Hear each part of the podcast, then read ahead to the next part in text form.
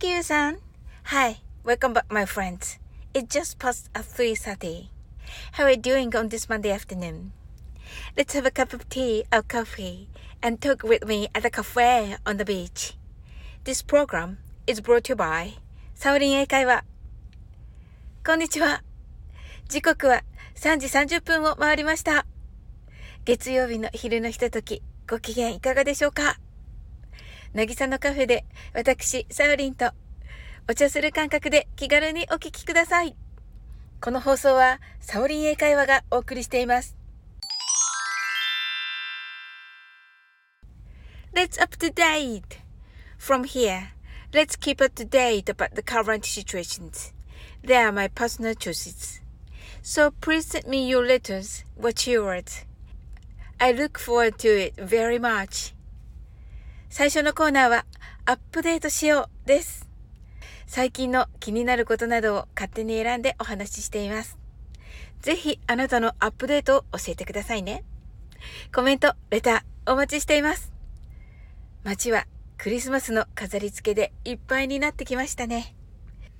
なんとなくウキウキしてしまいます。あなたはクリスマスリースをご存知でしょうか？もみやひいらぎを丸くしてリボンや鈴がついているあの輪っかのような、飾りですね。街中でもよく目にしますよね。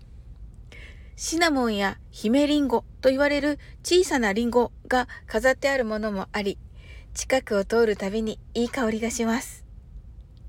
このクリスマスリースは魔除けの意味もあります。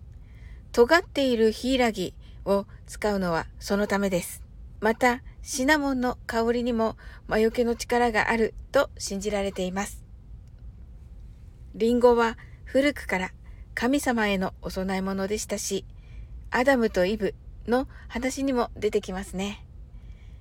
以前お話ししたホットアップルサイダーにもシナモンが入っています。クリスマスの香りといえば、Apple and Cinnamon というのが欧米のイメージです。アップルサイダーはろ過しないリンゴジュースですので、お家でも作れそうです。時間は30分ほどかかりますが、部屋いっぱいに広がるスパイスの香りに包まれて、お鍋でコトコトと煮込む時間も楽しそうです。私は好きな音楽を聴きながら作ってみようかな。皆さんのクリスマスの過ごし方もぜひ教えてくださいませ。それでは次のコーナーに行きましょう。Stay tuned! Saorin's week! Second is how have I been this week? Normally, I picked up something nice from my lovely notebook. This notebook has many ideas from the live streaming at every night. 次は今週のサオリンのコーナーです。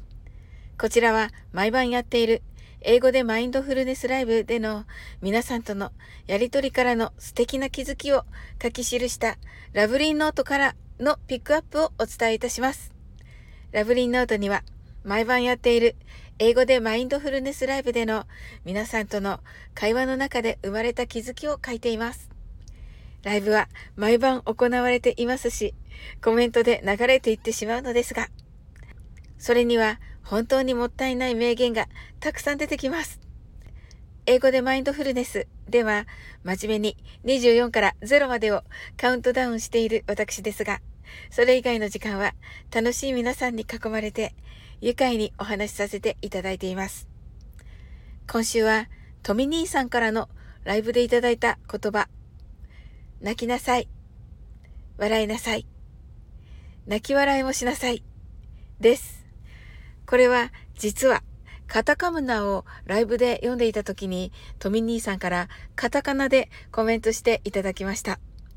トミ兄さんはダジャレいただけとおっしゃっていましたが、人間関係を丸く収めるためには感情を引っ込めてしまう癖がある私には本当に響きました。悲しい時は泣いていい。楽しい時は笑って。そして、たくさんの名前の付けられない感情も、すべて自由に表現しよう。という意味だと思いました。優しいお人柄が作った言葉だなと感動しました。トミ兄さん、ありがとうございます。それでは次に行ってみましょう。プリッツさん GO。 Pretty English conversation. The last is English conversation, which is super easy for you.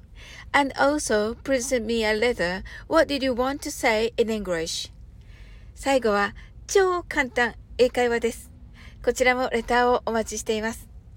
こんな時は何て言えばいいの？この日本語はどんな風に言えばいいの？などお気軽にレターをくださいませ。